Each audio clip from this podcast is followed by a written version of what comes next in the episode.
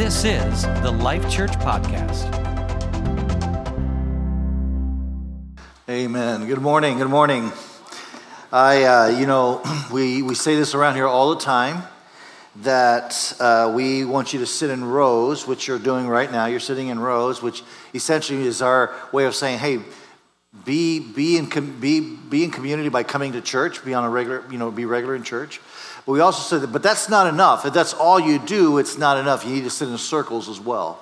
And this is the, the idea behind that is that we are we need to be see when you're sitting in rows all you get is me you only get to hear me my stories and be honest you that's going to be kind of boring look i promise you if you attend church here for a year you're done hearing all my stories you will have heard them over and over again after a couple years. So, so you need to start hearing some new stories, and that's where get, sitting in circles, sitting with other people, and hearing what God is doing. And so, classes that we offer, small groups, these are all ways in which you can get connected with other people in the faith, and also get begin to grow in your faith as well. So starting point is one of those.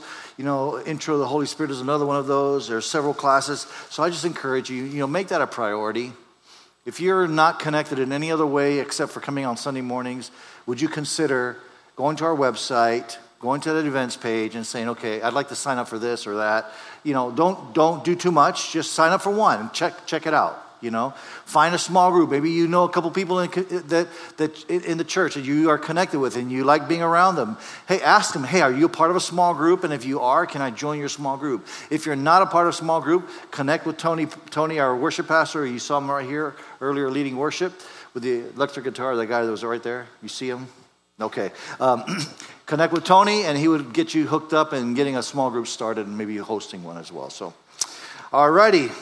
Uh, we're, you know, we're in this series called Eight Hills, but before even go into that, I just, I, two services passed and I totally spaced out the fact that I became a grandpa again this week with my, my, yeah, thank you. Applause for me. No. no, we had a, my, my daughter in law had, an, had a little boy by the name of Samuel Elliott, and I you know, I didn't know what the name, I, I think I knew the name was going to be Samuel, but when they said Samuel Elliott, it's like, hey, that's one of my, that's one of my favorite actors. I like westerns and stuff, you know, Sam Elliott, man, that's, that's great. You, you, you know, he's going to be my favorite grandson. No, they're not here. This service is not being recorded, so we're good. All right. All right, so we're in this series. Uh, we're, we're, in the series Eight Hills, where we're talking about the, the eight values that we that we as a church embrace live out and believe in. And so we've been talking about that. Two weeks ago, we kicked off with talking about biblical truth, the foundational uh, value of Life Church, where everything is built on God's word. And then last week we talked about God's love. We hold that intention to biblical truth so that we have a balanced faith and a life giving faith. Today we're going to talk about passionate spirituality. But before I get into that, I want to ask you if, if you have ever seen this comic strip before. Go, go and put it up on the screen. Anybody ever seen this comic strip? Raise your hand. Okay, there's a few. I noticed the gray beards. Yeah, I'm me too, right? Because this was actually something from the 50s, and it used to be on the back of comic books. So I would read my, these comic books, and, I, and and this would be on the back and it was like it wasn't really like the comic book. It was more something you know geared towards adults about being strong and all that stuff. But it's very uh, not politically sensitive at all.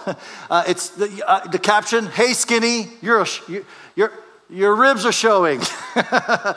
Yeah it's, it's kind of silly you know and and so anyways this is a whole it's a, it's a whole strip about a, a skinny guy on the beach who who who uh, he's with his girlfriend, and then some bully on the beach who comes along, who's stronger, and he, and he kind of taunts him and makes, makes fun of him and beats him up. And then the guy goes away. He buys Charles Atlas's book. It's, uh, see, the title of that book, I never even bought it, but uh, Everlasting Health and Strength, right? He buys Charles Atlas' book, and, and for 15 minutes a day, he works out and he comes back, and this time he's strong, and he says, Hey, I love this. Uh, uh, Here's a love tap from that bag of bones, remember? and he punches the guy. It's, it's silly. But here's the thing. I used to look at this, at, this, at this comic strip when I was a little kid. I was a teenager, really. And I was looking, I'm like, Mom, we need to buy this book. And my mom's like, You're, you're ridiculous. We're not going to buy this book. But I was mesmerized by this advert because this is what I looked like when I was 17. I was that bag of bones. I was the one susceptible to being bullied at the beach, right? That's my Sasquatch pose, by the way. I got caught. I was on camera, you know? And so, and so, yeah, you, I mean, look, look at those shorts. My Lord. That's got to be 1970s. It was 1980, actually. Yeah. I, and, believe it or not, I really thought I was styling there. I thought, man, look at me, you know? Anyways, let's move that picture.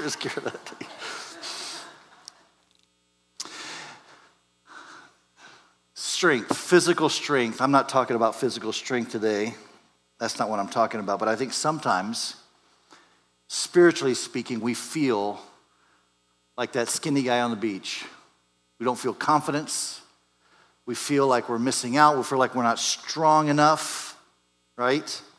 Like we've come to faith in Jesus, but we're still struggling, right? I need my marriage to be restored. I, I, you know, my relationship with my kids, you know, there's still issues there. God, I need you to step in. And so we find ourselves longing for strength and we find ourselves longing for more power in our lives to be able to overcome this life. But what we discovered and what I've discovered is that we can only go so far in our own strength. We can only go so far in our own power, my own capabilities, my own ingenuity can only take me so far. We need strength, but we need the power of the Holy Spirit to operate in our lives. The Bible promises that we can live an, an overcoming kind of life. That if you're a follower of Jesus, you can live an overcomer kind of life. But you can't do that in your own strength. You really need the strength of the Holy Spirit. So this is where the, this, this value of passionate spirituality, spirituality comes into play.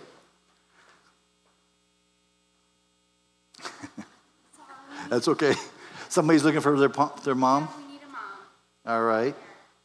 Back there in the back. There we go.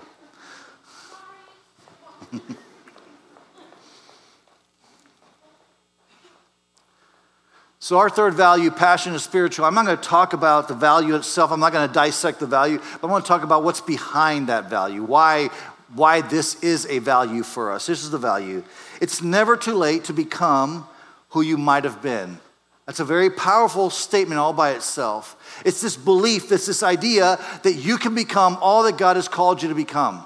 And it's also this affirmation that sometimes, as we navigate through life, as we try to do life, our Christian life, in our own strength, in our own ability, that sometimes things happen in life. We are detoured, we, we take a wrong road. Our sin causes us to fall away from God.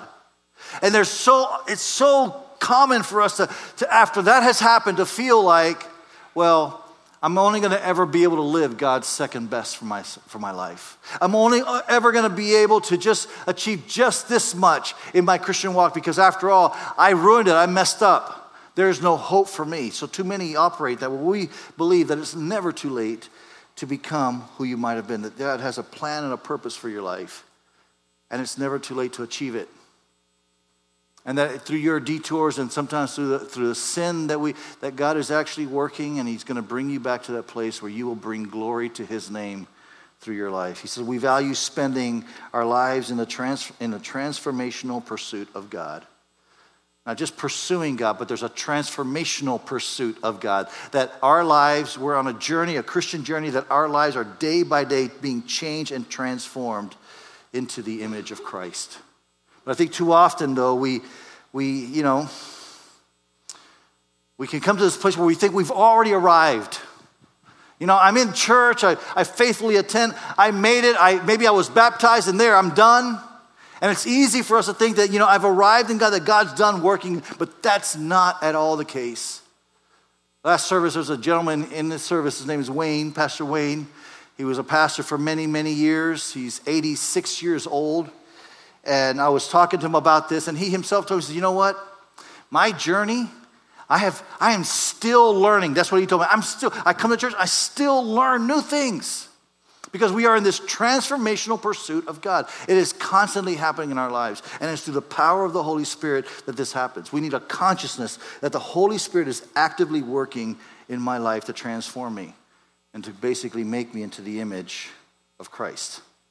And so my response to that is simply, Holy Spirit, come. I just want to experience you. I want to experience your power. Uh, I depend on you, Holy Spirit. I depend on you. Now, you have to understand that in the New Testament, the early church, they were dependent. I'm using that word very, very, very intentionally. They were dependent on the Holy Spirit. A.W. Tozer talks about the early church, and this is what he says. He says, If the Holy Spirit had withdrawn from the New Testament church, like if the Holy Spirit was, you know, whatever they were doing as a church, people, uh, what they were doing as a church, if they started doing it strictly in their own strength and in their own power, in their own ingenuity, with their own intelligence, 95% of what they did would stop and everybody would have noticed. And the idea there is that God is working through this church and the Holy Spirit is at work in this church. Now, when I read, this comes up in my, in my uh, feed every once in a while because I've posted it on Facebook, but uh, when I read this, this kind of puts some holy fear inside of me because it makes me ask the question if the Holy Spirit was to move away from Life Church, would we go on business as usual? Would it be just normal just to keep doing what we do? Would I just get up here and preach sermons every Sunday? And would we just lead worship? And would we just keep doing that? I don't believe that that's true for us. We are dependent on the Holy Spirit. And I want that to be always true of me personally, and I want that to be true of every single one of us in this room. That God is at work. God is at work in each and every one of us. God has a destiny for your life, He has a purpose for your life. And He's going to fulfill that as we surrender ourselves to the Holy Spirit. So, this third value speaks to that, right? It's this journey that's a day by day kind of transformation. And it can't happen in our own strength. We truly, truly need the power of the Holy Spirit. Now, when I say power of the Holy Spirit, I'm not exactly talking about head knowledge. Not like, you know, okay, you know what the Greek word for, for spirit is, and you know what the Hebrew word for spirit is, ruach and pneuma, you know, like I got that figured out, you know, and you know, you know how the Holy Spirit operates. You know, you need to learn those things. Those are important things to learn. But I'm not talking about intellectual knowledge of the, of the Holy Spirit. I'm talking about experiential knowledge of the Holy Spirit about experiencing God's power in our life. In fact, Jesus tells his disciples right before he was taken up into heaven, Acts chapter 1, verse 8, you will receive power. You will receive power.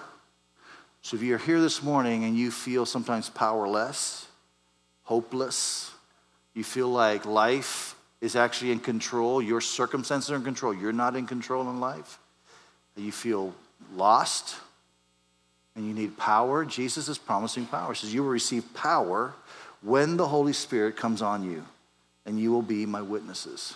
And the power word, the word that he uses there in the Greek is the word, it's not, the, it's not the, exactly the word dunamis, but it comes from the word dunamis, which is where we get our English word dynamite. So this is actually talking about explosive power, supernatural strength kind of power. As we see in the book of Acts, you see that the Holy Spirit was constantly, as, he, as, as, as the Holy Spirit would touch and, and, and move people, it was constantly with the idea of them being witnesses towards people that were watching. As the Holy Spirit takes over my life, as I live a life walking in the Spirit, that it, be, it benefits those around me, those that, that, are, that are in my periphery get to experience God because they see the work of the Holy Spirit in my life. It was consistently tied to being a witness for Jesus. All right? It wasn't given strictly for your own benefit, although you do benefit when you receive the Holy Spirit. It was given so that you can shine for Jesus and that the world around you would see that, right? Now, when Jesus speaks about the Holy Spirit, his primary idea here is that of dependency, right? I depend on the Holy Spirit. Our Christian life is, a, is about trusting and depending upon God.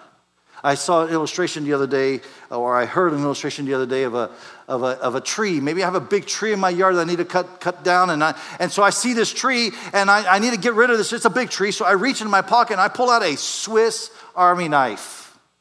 And in this Swiss Army knife, there is a serrated edge, maybe an extra long serrated edge. And I'm like, I'm excited because I've got a serrated edge that's going to cut down this tree. Now, you listen to me and you say, Rich, who would do that? Who would pull out a Swiss Army knife to try to cut down a tree? Especially when you have a brand new steel chainsaw sitting in the garage, right? Doesn't make any sense. That's exactly how it is when we try to live this Christian life without the power of the Holy Spirit. It's like pulling out a Swiss Army knife and trying to do everything we can in our own strength. And then we find ourselves failing. We find ourselves not being able to, to succeed. So you need to understand that we, we, need, to rely, we need to depend, we need to re- rely on the power of the Holy Spirit. So your relationship challenge, your behavioral struggle, your addictive struggle, your addiction struggles, right? Your anxiety and those kind of things, those disorders that you might have the tendencies to think that I just need to muscle my way through it. I need to work harder. I need to read all the books about it. I need to study harder. And the truth is that Jesus is simply saying, I need you to depend more on me. It's not about becoming self reliant, it's about, it's about becoming spirit dependent. And that's the kind of life that we want to live, is a life of being depending on the Holy Spirit. Jesus in Luke chapter 20, 24 tells his disciples, I'm going to give you this power, but I want you to wait in Jerusalem until you receive it. I want you to wait. And the implication there is that, hey, before you get busy and start living your life and start being the, you know, doing the ministry and, and trying to perform all the, all the Christian things that you're supposed to do, I want you to wait until you've been empowered with the Holy Spirit. Jesus is making it clear that we are dependent upon the Holy Spirit. All right? And so I want to talk a little bit about how the Holy Spirit empowers us a couple, couple points of how the Holy Spirit empowers us, and then, uh, yeah, we'll get to it. But um, first of all, the Holy Spirit empowers us when we are weak. The Holy Spirit empowers us when we are weak. In fact, it's only in weakness that we can truly experience His power. Because it's, a, it's an idea of dependence, right? So when I think I'm strong, when I say to God, I've got this, I can handle this. I'm going to do this in my own strength. That's when we think we can do it. It's oftentimes in those moments that we don't really experience the power of God. It's only when we experience the power of God. We, we experience the power of God only when we are dependent upon Him, when we are weak, when we need Him. See, that's how often we approach life. I've got this. So here's, like, for example, a plumber. Imagine n- nobody in this room wants to have to call a plumber, right? You want to ever have to call a plumber? No, we don't. We only call a plumber because there's a problem. You know, and then we have to deal with a bent over plumber and our whatever, you know, and sorry, bad image. but you know, that's that's we don't we don't really want to call a plumber. I think oftentimes that's how we relate to the Holy Spirit. Holy Spirit, I've got this. I'm going to do this on my own. And if, if I just need you, then I will reach out to you. Then I'll call you. Then I'll ask you for help. But that's not really dependence. That's not really trusting God and trusting the Holy Spirit. Romans 8 26 says, The Spirit helps us in our weakness. That there's this connection between our inabilities and the Holy Spirit's power. That when we're weak, when we're vulnerable, when we're short on strength, that's when we can rely on the Holy Spirit. Now, this might come as a surprise to some of you, but I don't know if you realize this, but God doesn't really need your help. You get that? Doesn't really, doesn't, he doesn't need your talents. He doesn't necessarily need your abilities. Doesn't need your money. Uh, we receive offerings, but it's not like God's up there saying, Oh, my bank account's running low. Rich, will you please tithe? I need to get my bank account back up. Doesn't, that's not God. He doesn't need my money. In fact, in fact, what we own, the stuff that we have, it all belongs to God. He's just letting us, letting us use it. He doesn't need it. He doesn't need our opinions. He doesn't need our, our counsel. He definitely doesn't need our permission. The Bible speaks of God as self sufficient. God is self sufficient. And so, why would God even bother with us? Why, why even have church if God is self sufficient, if He doesn't need us at all? There's one thing, I'm going to kind of venture off into some theological slippery ice. the one thing that He wants from us, and I'll go as far as say maybe even needs from us, is dependence. That's how this relationship works. That's how you get to experience God, is when we come to Him in our weakness say, God, I need you. I need you. I can't do this on my own. I can't live this life on my own. And even if I could try to live a, a semblance of this life on my own, God, it's not really living to the full potential of what you have for my life. So, God, I just, I just depend on you. I need you. This is hard for us because we're a very independent people. We don't like to be the person in that relationship that's needy, right? And so we always are just just about independence, right? And so God gives us power and His strength and blessing in exchange for dependence. Now, this church history proves this. I, I don't know if you've noticed, if you've ever read in church history, but the most effective, the most, um, the, the biggest growth the church ever experienced most often happened not when they had power, not when, when they were in power. Most often happened when they were marginalized, when they were persecuted, when they were lacking in power. That's when you see the explosive growth of the, of the church. When they were weak. So when we are weak, when you're weak, it's like there's room now for the Holy Spirit to come and do something for us. If you find yourself in that position where you're vulnerable, where you're weak, where you feel stuck, just know that's a perfect spot for the Holy Spirit to come and empower you.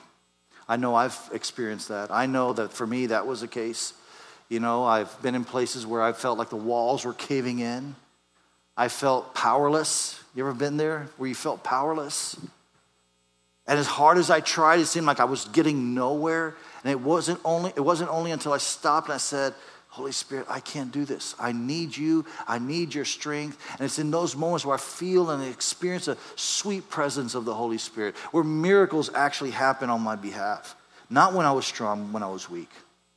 So, first, the Holy Spirit empowers us when we're weak. Also, the Holy Spirit will sanctify you. Uh, 1 Corinthians 6 11 says this, but you were washed.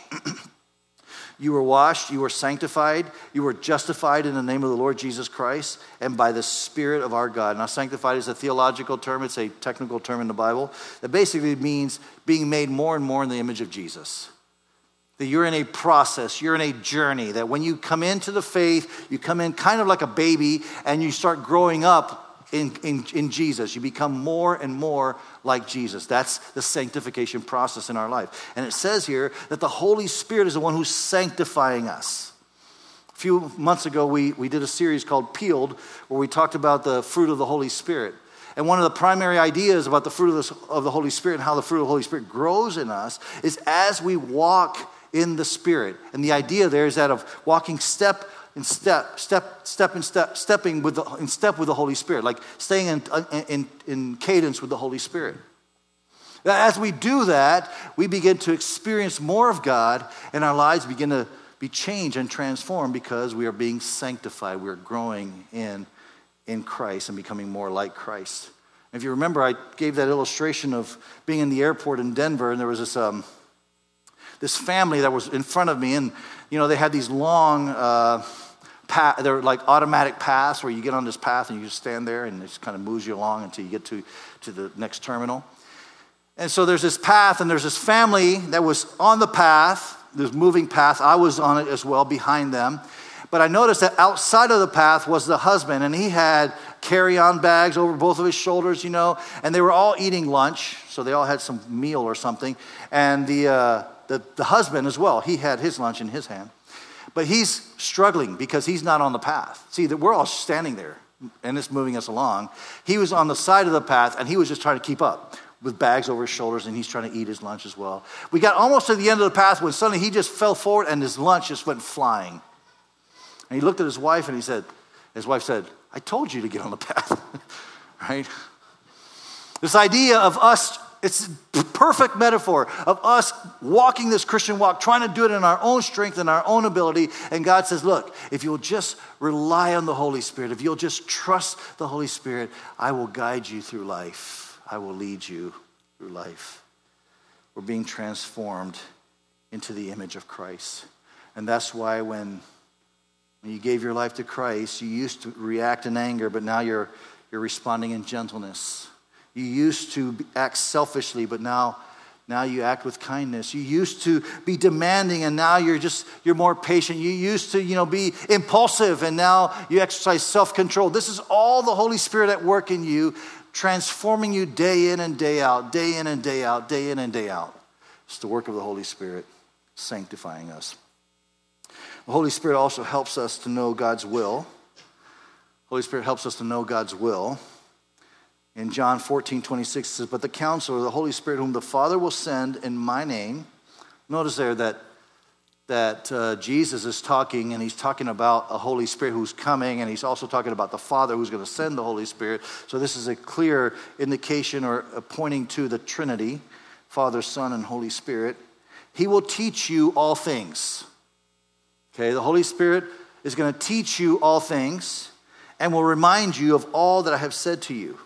Holy Spirit counsels us, He guides us, He leads us. Now, often i have uh, been in ministry for some time now, and I often am faced with this question How do I know God's will? Like, I, I really want to know God's will. I want to know what I'm supposed to be doing for God. And I've been faced with that question over and over again. The longer I live, the more I realize that this really, the answer to that question is not so much about revelation as much as, much as it's about relationship. That we're expecting, you know, to have some mystical dream so that I can have direction from God. Or that, or that some person, prophet's going to walk up and say, Thus saith the Lord, you need to do this and you need to do that. And that's how we will know what God's will is for our life. But I've discovered that more often than not, it's just simply that I'm in relationship with the Holy Spirit. I'm walking with the Spirit, step in step with the Spirit. And I just know that where I'm at right now is exactly where I'm supposed to be that the direction I'm walking is exactly where I'm supposed to be going because I'm walking step in step with the Holy Spirit. I think a cool example of this idea of being led or guided by the Holy Spirit is found in Acts chapter 15. um, the church leaders are writing a letter to Gentile believers um, in, in, in, uh, in Macedonia, and they're, they're writing this letter and they're explaining, you know, some, some rules and stuff that they need to follow, some instructions. And there's this little phrase, this little interesting phrase that we can really look over it when we read this passage. In Acts 15 28, it says, It seemed good, this is in the middle of that letter, it seemed good to the Holy Spirit and to us. It's, I love that. Because I think sometimes we think that it's supposed to be like the earth shook the wind just busted through here. We all fell on our faces, and then we knew that this was what we were supposed to do. This was God's will for us. And yet, here these, these church leaders are praying about some new changes that need to happen with the church. And they just simply said, It just seems good. It seemed good to the Holy Spirit. We're walking in step with the Holy Spirit, and we feel a confirmation in our heart that this is exactly how it's supposed to be. It just seemed good. And this speaks of relationship. It speaks of us keeping in step with the Spirit. In that way, we will know His perfect will for us. Now, you need to know this that that was a stretch for this early church. They were being led into some uncharted territory. Because up to this point, that young church was a Jewish only church, Jewish faith only church. What I mean by that is that they were all, they were all Jews who had accepted Jesus Christ as the Messiah, and they, were, they would practice their Jewish faith. Their children would get circum, their boys would get circumcised, and uh, you know they would follow all of the different rituals, and they they they celebrated the different feasts, and they claimed Jesus to be their Messiah, their Lord and their Savior. And now they're writing a letter to some Gentile believers, and they're saying, "No, you don't have to do all of that stuff." So easily they could have said, "Hey, you need to do what we do." And there were some people who did that. But it seemed good to the Holy Spirit that this is how they should be and this is how they should act. This is powerful, powerful moment in, in church history. And you need to know that that's sometimes how the Holy Spirit will guide you. Sometimes the Holy Spirit will lead you into some uncharted territory. And that's why here at Life Church, we value doing new things in new ways. So we say all the time. We do new things in new ways. Because we don't, we don't believe that God wants us to be boxed into some tradition or some kind of uh, some kind of way of doing it. This is how you know. I, am telling you, I've you know how many times somebody has come to our church after a couple of visits and say, you know, in my old church we used to do this. I'm like, yeah, that's great. Amen for that. But God is leading us this way. So we don't want to be boxed into doing those things. But at the same time, as we're seeking God's will, and we don't always get it right when we do new things, we don't always get it right. We realize that was a dumb idea. Let's not do that again. We were not listening to the Holy Spirit when we did that. But as we seek to do these new things, we also are often asking ourselves the question Does this line up with Scripture? Will the Scriptures support this? Or is there something in Scripture that will prevent us or keep us from doing this, doing this thing that's a little bit different than the norm? We want to be led by the Spirit, but we don't want our tradition, we don't want our traditions, we don't want those boxes that we have to restrict us. We also want to trust and lean into the scriptures and know that we are being led by the scriptures as well. So we keep in step with the Spirit and we stay centered on God's word. Um, this past summer, I had a, an interesting phone call. I didn't answer it. I just, it went straight to voicemail because it was like a, a number I didn't recognize, which there's a lot of that, I guess. And uh, I got this voicemail, and so long, when I saw the length of the voicemail, I said, well, I better listen to this. Somebody was trying to give me a message, you know? And so this is, this is what I heard. Hello. We have been trying to reach you. This call is officially a final notice from IRS. Internal Revenue Services. The reason of this call is to inform you that IRS is filing lawsuit against you. To get more information about this case file, please call immediately on our department number 859 475 1922. I repeat 859 475 1922. Thank you. Now, how many of you received that call or something similar to that? Yeah, yeah, that's right. Now, I, honestly, when I first got the call, it was a little unsettling, you know, to hear the IRS is got a, a, a lawsuit against you. You're like, whoa, that's, those are some pretty big words, right? So, it was a little, so I call the number, you know. Now, I'm pretty much that way. When somebody says, call me because I have an issue with you, I will call you. So, if you ever want to leave me a voicemail and say, hey, Pastor, I didn't like your sermon on Sunday, will you call me back? You're going to get a call from me, okay? But, so I call this guy. And uh, I, call, I call this person, and the lady answered, very nice, polite lady. I tell her, what's going on? And she's like, immediately knew who I was. Yes, Mr. Greeny, she called me. Mr. Greeny, uh, let me transfer you to an IRS agent. So I got transferred to an IRS agent. His name was Franklin. Now, it was obvious that Franklin's first language was not English. So the first thought that went through my mind was, who's teaching these IRS agents proper grammar these days? Because this, this guy doesn't, it's not, I don't understand half of what he's telling me. Franklin was angry. I mean, Franklin was like, Mr. Green, we, we are going to sue you. You need, and he, he just kept telling me all kinds of stuff. My 2011 taxes, until I settled my 2011 taxes, uh, you know, immediately, I had to do it immediately. If I didn't do it immediately, this is what he said. Within 24 hours, the police, local police, will show up at my doorstep. And so I pushed back, you know, I'm like, wait a minute, this, this sounds fishy, you know. I'm not sure if this is right. I pushed back a little bit. He got even angrier. He starts yelling at me. He says, his exact words, I don't need to explain myself. You just need to listen. and I'm like, no, I, I, I heard you. I just need to ask you something. No, I don't need to answer any questions. You just need to listen. And so he hung up on me because I wasn't, I wasn't backing down. And so, now, to be honest with you, be very honest with you, I wasn't at all shaken by that phone call or the message because I knew that this really didn't match up with what I already know about the IRS. I know that if I was missing $7,000 from my 2011 tax return, that's a lot of money. But if I was missing 2000, uh, uh, sorry, $7,000 from that 2011 tax return, that the IRS simply would not wait seven years to give me a phone call. Like within months, I would get a letter from them, and basically they'd say, This was wrong, and we took it. it's gone.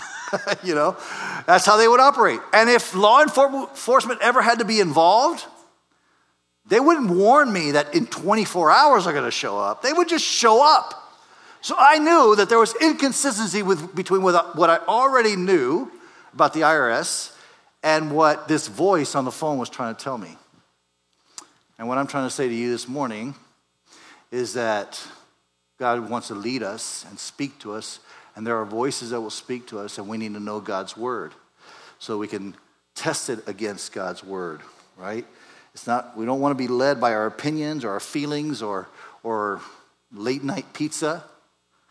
We want to know that it's the Holy Spirit that's leading us and guiding us, right? Now, there are many other ways in which the Holy Spirit empowers us. For example, in 1 Corinthians chapter 12, you read the Holy Spirit empowers us by giving us gifts that benefit other people. So, so he wants to give you gifts, different types of gifts. Um, we also know that it's by the power of the Holy Spirit that, that we even come to Jesus for salvation. Right? In fact, I think it's probably the greatest manifestation of the Holy Spirit is that a person who is an unbeliever comes to a place and says, Jesus, you're my Lord. that is a powerful manifestation that we are saying Jesus is Lord of my life, right? So there's many different ways in which the Holy Spirit empowers us. As we talk about passionate spirituality, as we desire to become all that God has intended for us to become, I think the response is just simple. Holy Spirit, here I'm here my I want to walk in your spirit. I want to be empowered by your spirit. I want to be be all that you have for me. That's really our response. Now remember, that's a dangerous prayer because what it requires is vulnerability. What it requires is dependence. What it requires is you saying to yourself, I don't have this all figured out. This spiritual journey thing, this walk, this Christian walk thing, I don't have it all figured out. And I need help.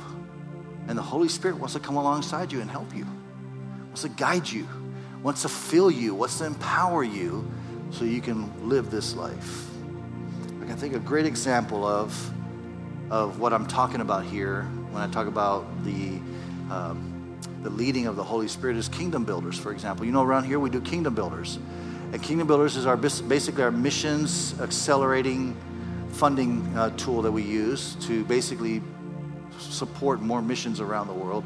We kicked that off this year. This is the first year we've done Kingdom Builders. We kicked it off back in March, and we are expected by the end of this year to be able to give over $200,000 to Kingdom Builders. Now, that's pretty crazy. That in the first few months, we have over $200,000 coming in for Kingdom Builders. You're very generous people, that's for sure. But you need to know the backstory behind this, what seems to be a miracle. Two years before that, I was in prayer and I was feeling the Holy Spirit nudging me, convicting me, challenging me, saying, Rich, you're in this new building now. You're, you're, too, you're too narrow focused on what's going on in this building, and I want you to do more. And I was fretting, and be honest, I was looking, I was getting, you know, Monica sitting here, she's our treasurer. She's looking at our financial reports. I'm like, okay, Lord, where are you, God? Provide, you know, and I'm, we're, a lot of fretting going on. But I remember I was in prayer one morning, I felt like clear as day the Holy Spirit spoke to me and said, Rich, here's what I want you to do. I want you to take care of my business, which is reaching lost people. I will take care of Life Church. You take care of my business, I will take care of Life Church. And I know at that moment that God was saying to me, You're weak. You can't do this in your own strength. You don't have the power to make this happen, so you need to trust me. You need to lean into me. And so out of that was birth Kingdom Builders. Now, I'll be honest with you, my secret fear was, and I shared it with a few people, very few people, because I didn't want to come across as uh, faithless, which I, in some ways I was faithless. But my secret fear was, God, they're going to give all their money to kingdom builders, and we won't have any money left for the local, our local, you know, expenses and stuff. The things that we have going on here at Life Church. It's all going to go to keep. They're going to be because I know them, God. They are such generous people. They're just going to empty out their pockets for kingdom builders, and then we won't be able to pay rent or salaries or anything. Now I knew better because I had friends and I've heard stories of people where, where they just, I have a friend who basically emptied out their church, he's a pastor, who had a, a, a church and they had $60,000 in their checking account. And the, a missionary came through, Mark Buntain came through, and the friend said, God has just told me I need to give him $60,000. So I, gave, I wrote him a check for $60,000 and, and he, off he went to Calcutta. And two weeks later, somebody, a total anonymous, uh, not anonymous, a total stranger, walked into church, sat in the, in the, back of the church, and at the end of the service wrote a check for $500,000. So much so that the guy was like, got this check. He's like, okay, who writes checks for, this has got to be a fake. So he went, called the guy up, and they went and they said, okay, well, if you don't want it that, we just go to the bank. So they went to the bank and got a, an actual bank transfer check. And then he's like, okay, this is real. So there's miracles that happen. So I've celebrated those miracles. To be honest with you, now I was in that place of needing to trust. Now I was in that place of feeling vulnerable and weak. And it's in that moment and it's in that place where the Holy Spirit steps in and does the miracles.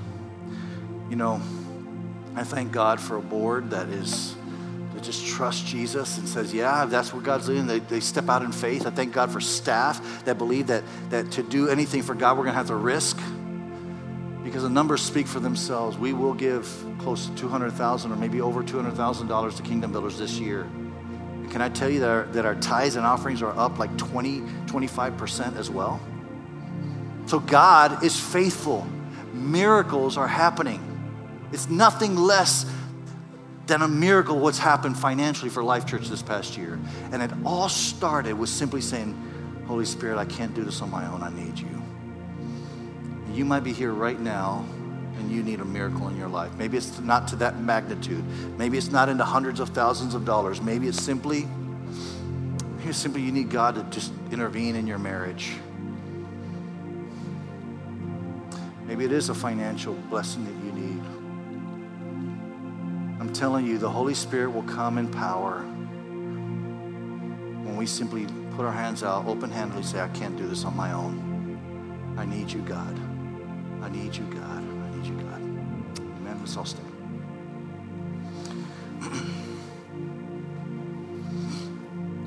it's not too late to become who you might have been.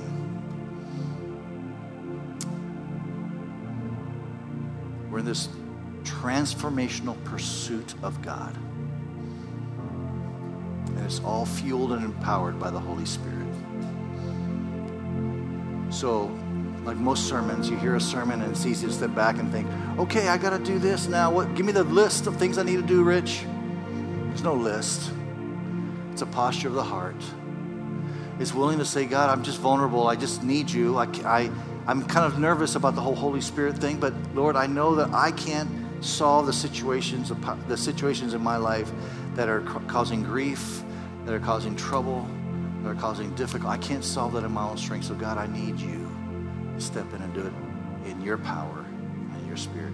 And if that's how we posture ourselves with God, He promises the Holy Spirit. Jesus said, You will receive power when the Holy Spirit comes upon you. Amen. This is the Life Church Podcast.